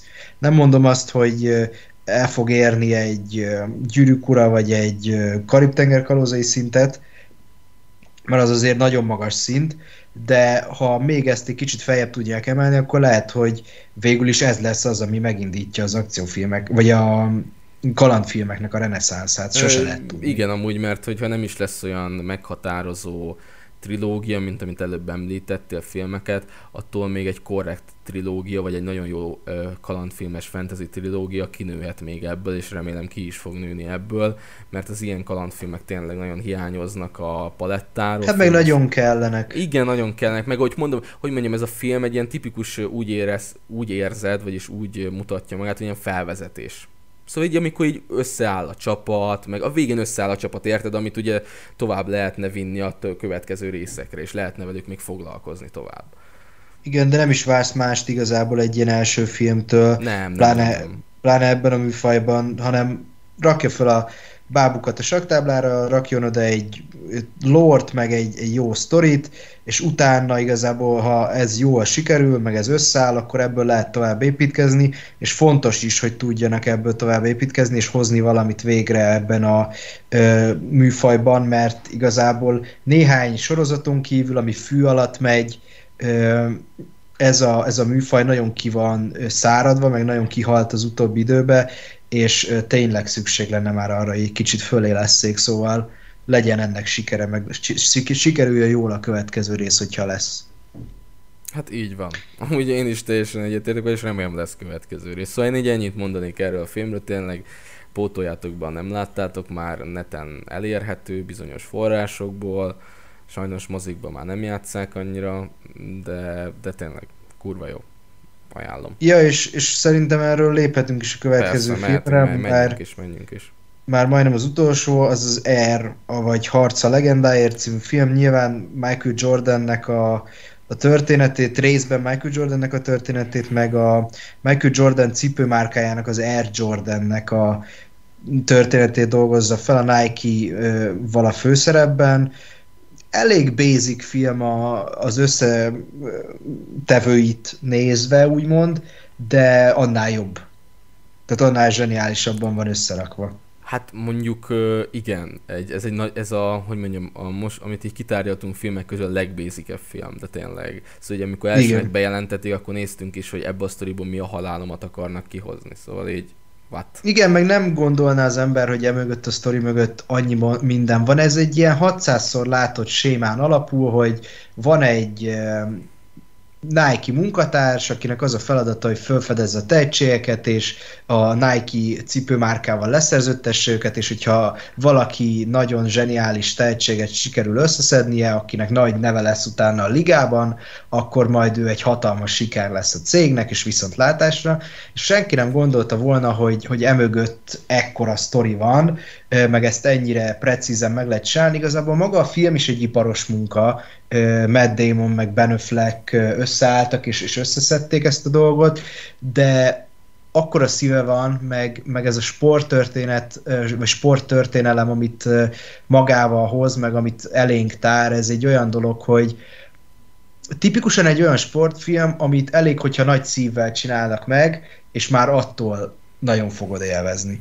Igen, amúgy, és hát nekem nyilván a témában nem jártas embernek tudott újat mondani, hogy én nem is tudtam, hogy a hogy, hogy, hogy, hogy, hogy hogyan lett a Nike az vezető ö, márka a világpiacon, hogy konkrétan Air Jordan termékcsaládnak köszönheti azt, hogy most milliárdos bevételei vannak, meg stb. világszerte. Igen, meg hogy az egyik legnagyobb cipőgyártó igen, cég és konkrétan világon. benne is van a végén egy kis fricskaként, meg hát kapitalizmus, kapitalizmus, bitches, ez ilyen, hogy meg is vetik a, Con- a Converse-t a Nike már mióta, szóval így... Igen.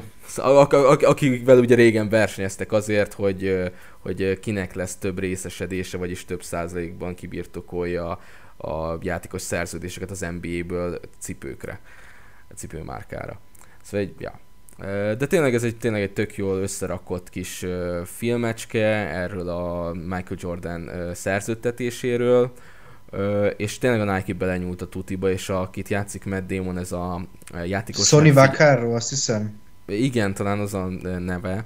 Ö, Na ő, a nőnek a karaktere tök jó volt, mármint olyan értelemben, hogy ahogy így felfedezte Michael Jordan-t, a, a, a, a, akiben így meglátta azt, amitől tényleg té- tényleg, na, hogy benne, újra kezdem, na, hogy benne meglátta azt a nagyjáválásnak a lehetőségét, amivel nem csak nem csak Jordan válhat nagyjá, hanem Jordan együtt a cég is nagyjá válhat.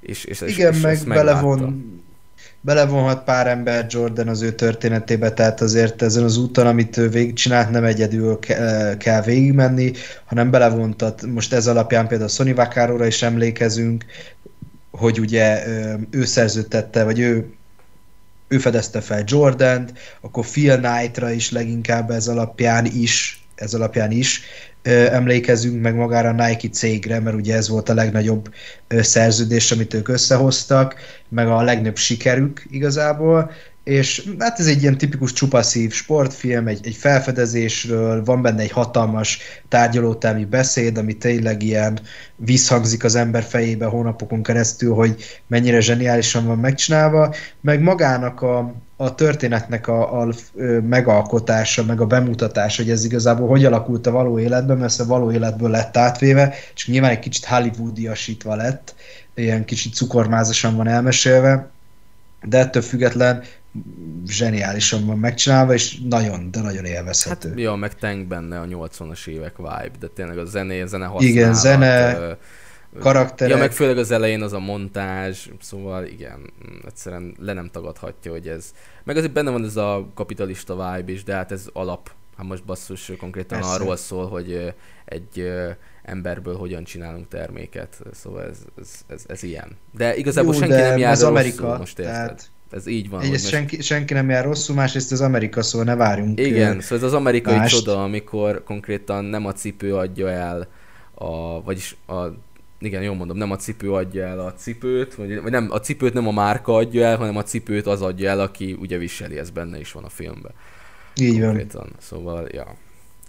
Tehát a cipő csak egy cipő, amíg igen. valaki föl nem veszi. Igen, amíg valaki föl nem veszi, igen. Ez a nagy híres mondat a, a filmnek is, meg konkrétan ez már mióta tanítják ugye a piárosoknak, meg a marketingeseknek ilyen szempontból.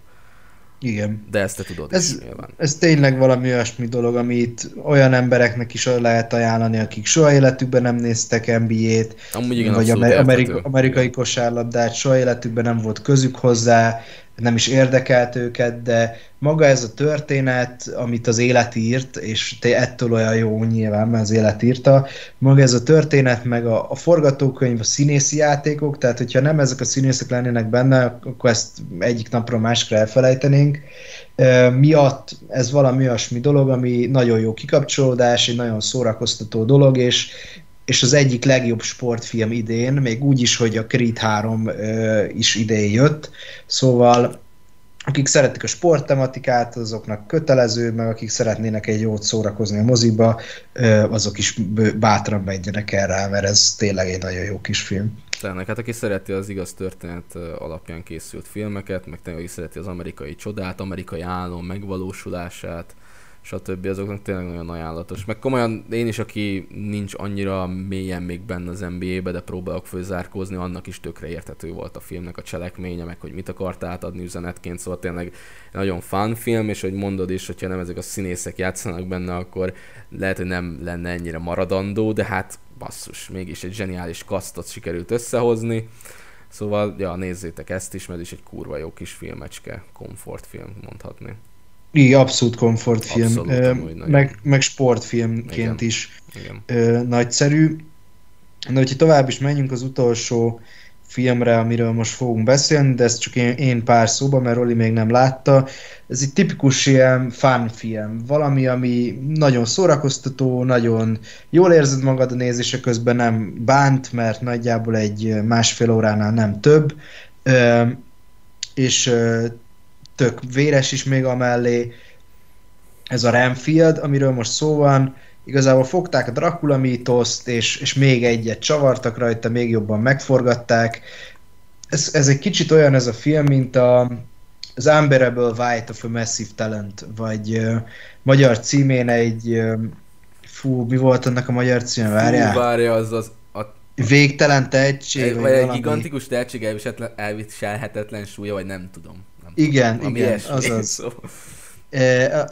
Na, ahhoz a, a Nicolas Cage egy gigantikus tehetség elviselhetetlen súlya című Nicolas Cage filmhez hasonlít abból a szempontból, hogy egyrészt ebben is van Nicolas Cage, és parádézik, tehát Drakulát baromi jól játsz el, természetesen over the top az egész, ilyen lugosit megidéző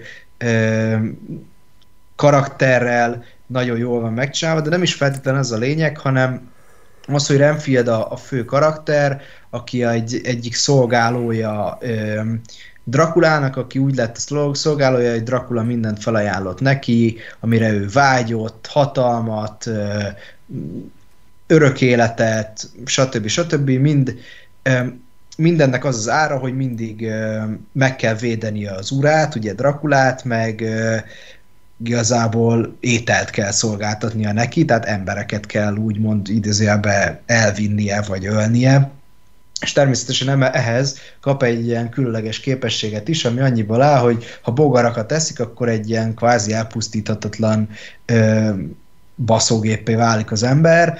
Ö, na és az a lényeg, hogy ez a Renfield úgy érzi, hogy egy toxikus kapcsolatban van, amiben már nagyon régóta ki akarsz szabadulni, mert Dracula csak ledominálja, meg leuralja, és konkrétan olyan, mint egy szolga.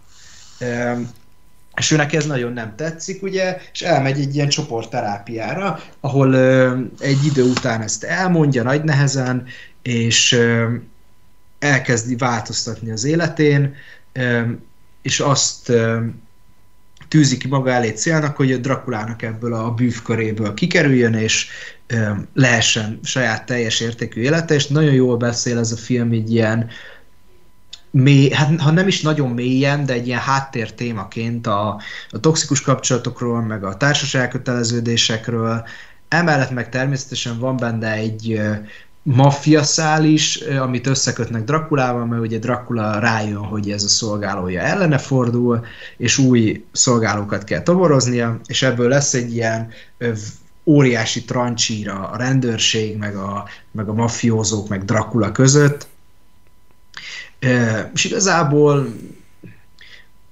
az, azért működik ez a film, mert mögötte van ez a toxikus kapcsolatokról, meg a társaság elköteleződésekről való gondolatmenet, meg gondolkodás, hogy egy kicsit ilyen, hogy mondjam, bugyuta, vagy ilyen egyszerűnek hathat ez a dolog, de azt mondja el, vagy azt próbálja az embereknek megmutatni, hogy igenis nem, nem vagyunk bezárva egyetlen egy toxikus kapcsolatba se, ez nem olyan, mint egy csapda, hogy egyszer csak belekerülsz és sose jutsz ki belőle, hanem igenis, hogyha eléggé küzdesz, meg, meg változtatni akarsz, akkor ezekből ki tudsz szakadni, és mindezt egy ilyen szórakoztató köntösbe rakja elénk, hogy Dracula a főgonosz, és őt kell legyűrni, és mindenkit kinyír, meg széttrancsíroz, és végül csak a Renfield meg egy rendőrnő tudja ellene felvenni a harcot, és ők is ilyen nagyon-nagyon nehezen tudják csak legyőzni, de igazából ez egy ártatlan kis film.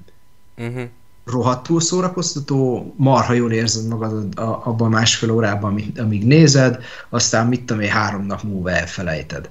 De senkit nem bánt, nagyon jól lehet rajta ö, nagyon lehet élvezni, nagyon jól érzed magad a nézése közben, aztán lehet, hogy még egy pár nappal utána idézgeted meg, meg beszélgetünk róla, meg jókat röhögünk róla, tipikusan egy ilyen buli film, hogy mit tudom, hogyha barátokkal mész el, akkor megnézitek, nagyon jókat röhögtök rajta, beszélgettek róla, még utána néha felidézitek, de nem lesz egy nagy maradandó dolog a, a filmtörténelemben, mégis tök kreatívan fogja meg ezt az egész Dracula mítoszt, és ö, egy okés kis ö, alkotást csinál belőle végül is. Jó, de hát jó, mint hogy mondjam, hogy a ö, kevés ö, ö, különböző vámpírfilm van, vagy és olyan mondom, hogy, hogy sokáig... Hát ilyen eredeti. I- igen, eredeti, eredeti igen. mert olyan értelemben mondom, hogy sokáig mindig ugyanazt a Dracula sztorit dolgozták újra, meg újra, meg újra, amit ugye regénybe is lehet olvasni, hogy ú, betér valaki a Drakulához, megvendégeli, vele meg be akar jutni az sok ember közé, stb. stb. Szóval ugyanaz a Dracula sztori ment évekig ugye újra dolgozásokba. Igen és ugye jöttek ezek, ugye Taika Waititi is már csinált ilyen vámpír paródiát, szóval jöttek az ilyen, ilyen színesebb filmek, és így tök jó, hogy most ez a Renfield is jött idézőjelben, mert most megismerjük Drakulának az egyik szolgálóját konkrétan, és ebből is egy ilyen fán trancsír film kerekedik, ami jó, mert kaptunk megint egy egyedi vámpírfilmet, más szempontból látjuk Drakulát is, meg nem ő van a központi vagy a filmnek a központjába, hanem konkrétan nem, nem ő a címszereplő, hanem Renfield a címszereplő, és így mégis egy új megvilágítást ad az egész Dracula mítosznak, ahogy mondtad. És én ezt én tökre adom, szóval én is majd be fogom pótolni. Igen, meg színesíti ezt Dracula mítoszt, meg Draculának Ja, meg hát kevés jó vámpír történetét. I- igen, kevés jó vámpírfilm van, azoknak a sorát is erősíti meg. Igazából néha nem árt valami olyan ö, vámpírfilm, ami lehet, hogy Drakulára fókuszál, de könnyed, tényleg Nicolas Cage csúcson van benne, vagy csúcsra van járatva benne, és végre nem arról szól, hogy a, hogy a vámpírok azok mennyire horrorisztikus lények, meg mennyire Dracula is például, hogy mennyire csak egy horrorfilmbe való, ahol rettegünk. Nem feltétlen lehet ebből egy könnyed, de nagyon szórakoztató trancsírozós filmet csinálni, Nyilván ettől függetlenül örülünk neki, hogy jön, jön a, azt hiszem az a cím, hogy The Last Voyage of the Demeter, tehát az utolsó, a Demeter hajónak az utolsó útja, ami például a Bram Stoker eredeti Dracula regényének az egyik fejezetét dolgozza föl, ami ugye arról, nagyjából arról szól, vagy a, a filmnek a szinopszisa nagyjából az, hogy egy hajón szállítják el Drakulát egyik pontból a másikba, és hát Dracula valószínűleg kiszabadul, és a többieknek a hajón nem lesz jó a napjuk annyira. Táplálék, ja. Igen, és annak például, hogy nagyon jó előzetese jött a, a hónap, az elmúlt néhány hónapban, azt tényleg ajánlom mindenkinek, hogyha érdekel vámpiros téma titeket, ezt nézzétek meg. Az például egy erős horrorfilmet fest le nekünk, majd nyilván meglátjuk, hogy milyen lesz a végeredmény, sosem érdemes előre inni a medve bőrére, de emellett például én tökre azt gondolom, hogy egy, egy Renfield nagyon jól meg tud élni egy ilyen film mellett, egy ilyen horror Persze, meg hát azt se felejtsük, hogy jön a izé Robert Eggersnek a Nosferatu újra feldolgozása, szóval azt is nagyon várjuk, hogyha már vámpírfilmekről beszélünk, meg ilyen horror. Igen, ar- arról nem is beszélünk. Szóval igen, szóval szerencsére el vagyunk látva újabbnál újabb vámpírfilmek, ami jó, mert én szeretem a vámpírfilmeket, és én adom őket. Meg szeretem, meg, ahogy mondod is, hogy lehet, hogy már azért vették ilyen lazára a Renfieldbe is a Drakulát, meg stb. Mert tudják, hogy már az emberek inger már nem üti meg a Dracula sztori, tudod? Már kiismerték úgy, mint az alien úgy, mint a, a nem tudom, az ilyen, ilyen tipikus alaphorror karaktereket. Szóval így már nagyon ö, újdonságot, vagy meg, meg ijesztgetés nem tudsz velük elérni, hanem inkább csinálsz ilyen filmeket velük, és ez így jó. Vagy kiparodizálod őket, mint hogy a Taika Waititi. Szóval így, ja. I- igen, és hát tényleg vagy azt tudod csinálni, hogy humort viszel bele, meg kiforgatod egy kicsit a karaktert, másképp ábrázolod, mert ezeket a...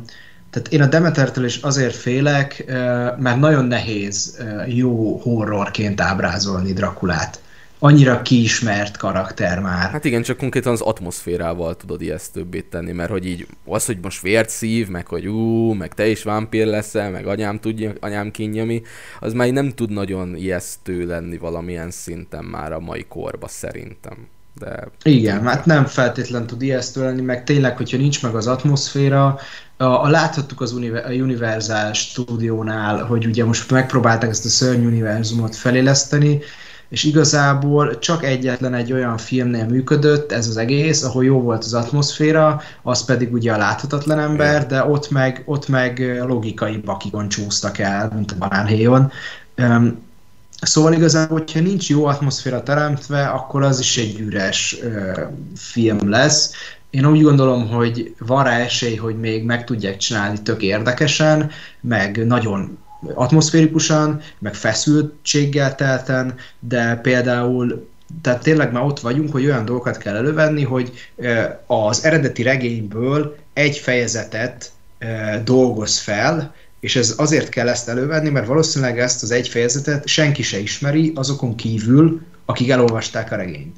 És manapság kevesebben vannak azok, akik elolvasták a regényt, mint akik minden vámpíres, vámpíros filmet megnéznek, és ezzel tudják már érdekessé tenni, mert a minden más, ami Drakulával foglalkozik, az már 600-szor át volt rágva. Ja igen, mert most, meg most volt egy BBC sorozat is uh, a Drakulából, amit én megnéztem, és szerintem Magyarországon kurva kevesen látták, uh, és az pont, pont abban is benne van ez a hajós rész, ugye egy ilyen hat epizódos minisorozat. A, a Sherlock Holmesnak a készítői csinálták, ugye aki a Benedict Cumberbatch-es, meg a Morg nem Morgan Freeman, basszus, Martin Freemanes, bocsánat, Martin Freemanes, tudod a Sherlock Holmes újra dolgozás. Igen. E, igen, a BBC sorozat, és ez is konkrétan egy ilyen újra definiálták itt is a Dracula karakterét, és ott ugye az utolsó részben történt ilyen időugrás, töréspont, hogy konkrétan Drakulának a karakterét a mai időkbe rakták. Mint ahogy a gondolom a Renfieldbe is a mai nap, Igen, ez mi volt ez a sorozat? Fú, hát ennek a címe szerintem csak simán Dracula, de nem akarok hülyeséget mondani, most gyorsan rágooglizok, mert uh, én ezt láttam. Mm. És nyilván a, a vég... Netflixesre gondolsz? Melyik ja, ez Netflixen debütált, igen. igen.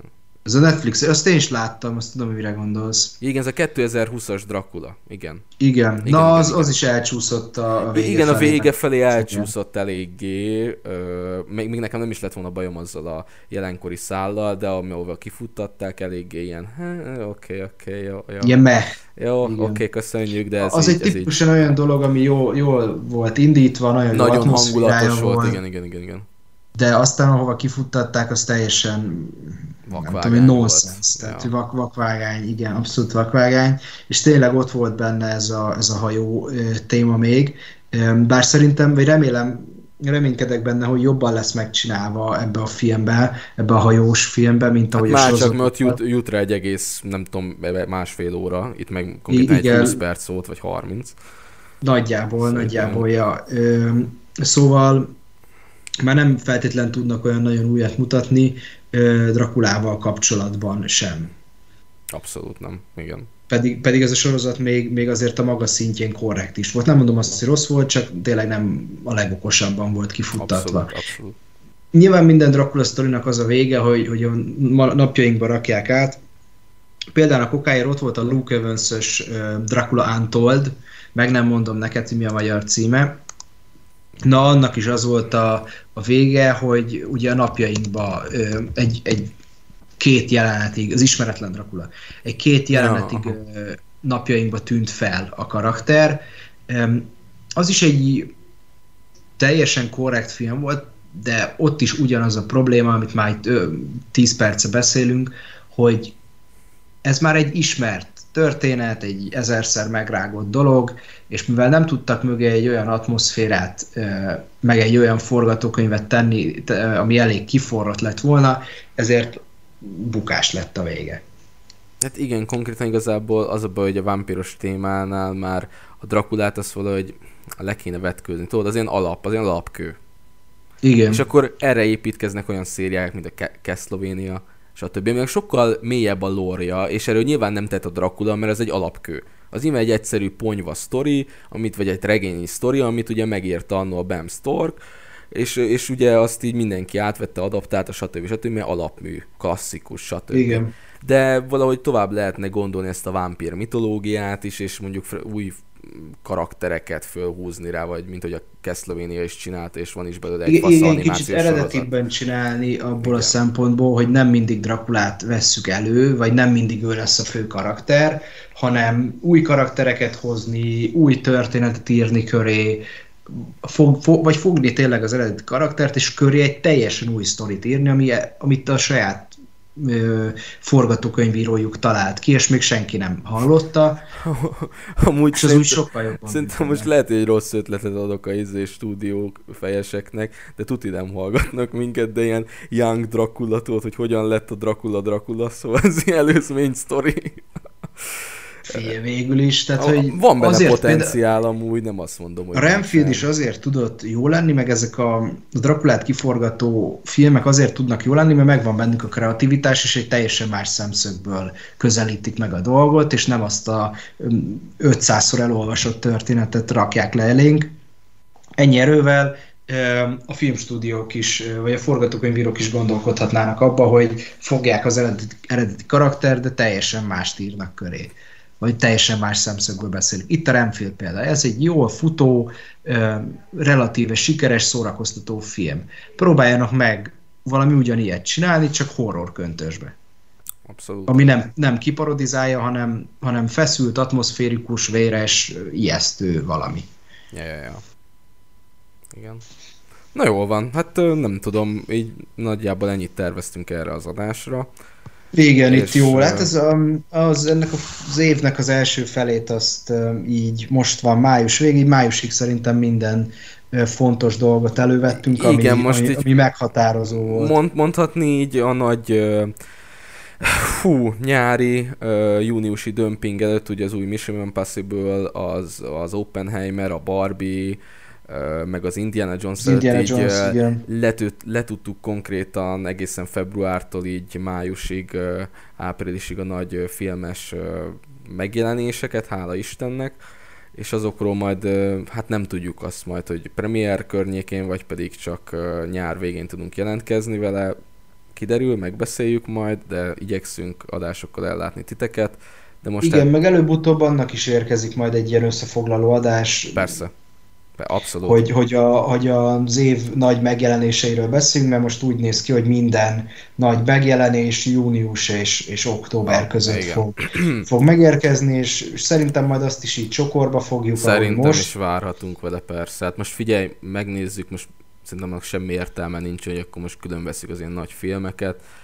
Egybevetjük majd az indítő kezdve a Mission Impossible, Igen, Oppenheimer, ezek- Barbie-t, azt így cső, érted? Ezeket így érdemes megcsinálni, mert tényleg egybe kell beszélnünk majd erről a blockbuster szezonról, ami idén jön, vagy ami még előttünk áll, mert ez az egyik legeseménydúsabb szezon lesz az elmúlt, mit tudom én, Abszolút, két, és akkor két megvárhatjuk. Ja, hát letudjuk a nagy blockbustereket, a nyáriakat, majd nyár vége felé, vagy amikor majd össze tudjuk így gyűjteni az összeset, és láttuk a megjelenési szempontból, és akkor ősszel megvárjuk az újabb jó filmeket, Dűne 2, stb. stb. Szóval nagyon jó, év, nagyon jó össze- évünk lesz. Össze meg télen várjuk a nagy évzárást, és akkor természetesen azzal is jelentkezünk nektek, meg nem maradnak el az olyan ö, szórakoztató dolgok, majd mint évvégén a, a karácsonyi ö, ökörködés, Abszolút. meg lehet, hogy ha, ha úgy hoz az élet, ö, akkor lehet, hogy évközben is lesz egy kis ö, Hát egy kicsit visszanyúlunk majd talán a régi Ki tudja, ki, ki tudja, majd, majd kiderül, majd kiderül, minden Igen. kiderül. De amúgy tényleg lájkoljatok, kövessetek minket mindenhol, Spotify-on is lenne lesznek a linkek, az Twitteres profiljainknak is a linkjei, itt Youtube-on iratkozzatok fel, mert mindjárt meg lesz a 100 feliratkozó, és a századik feliratkozóra eh, tartogatunk valami jó kis eh, játékot nektek, vagyis hát így inkább magunknak, és ti majd nevettek rajtunk, hogy mi lesz belőle, de majd ezt majd meg, megbeszéljük, meg majd tájékoztatunk róla titeket. Szóval így, ja, iratkozzatok föl, kövessetek minket, ahol tudtok, mi ennyi lettünk volna így egy jó időre. Én voltam Roli, és itt volt velem Dávid. Sziasztok! Sziasztok!